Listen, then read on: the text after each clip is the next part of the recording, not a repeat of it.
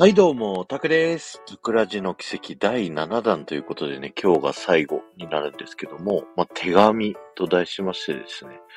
えー、お父さんに向けて手紙を書かさせていただきました。えー名前の部分はね、あの、お父さん、お母さん、僕に変換させていただいて、ちょっと読まさせていただきます。あの、本当は本日便箋をね、買って、えっ、と、もう書いてね、明日出すみたいな風にしたかったんですけど、今日行ったね、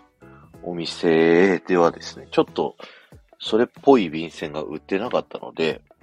一旦文章だけ作って、明日ね、便箋買ってまた書いて出すっていう風にしたいなと思っております。えーお父さん、背景、成果の功、いかがお過ごしでしょうか？突然お手紙を差し上げます失礼をお許しください。覚えていらっしゃるでしょうか？お父さんとお母さんの息子の僕です。私は33歳で2017年に結婚しました。子供はまだいません。大学時代はアメリカンフットボール部で社会人でも野島相模原ライズというチームで5年間プレーをしておりました。仕事は名古屋の株式会社うちの会社というラジオ局で営業の仕事をしています。おかげさまで大きな病気をすることもなく、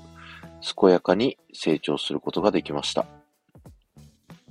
正直なところ、私にはお父さんの記憶がなく、30年間父のことについて考えることはあまりございませんでした。ところが結婚をきっかけにお母さんとぶつかる機会ができ、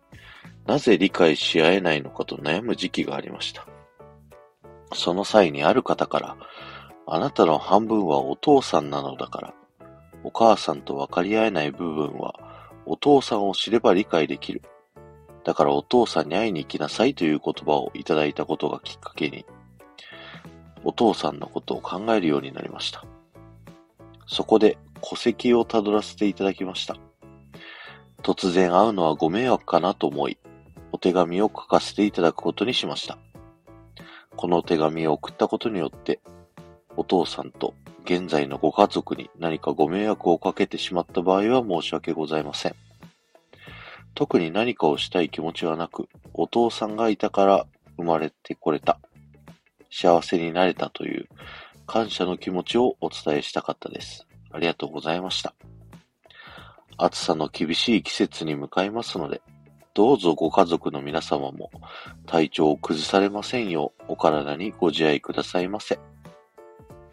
というね、内容で手紙を書かせていただきました。ちょっとあの、聞いていただいてもっとこここうした方がいいんじゃないとかあれば、あのー教えていただけたらなと思います。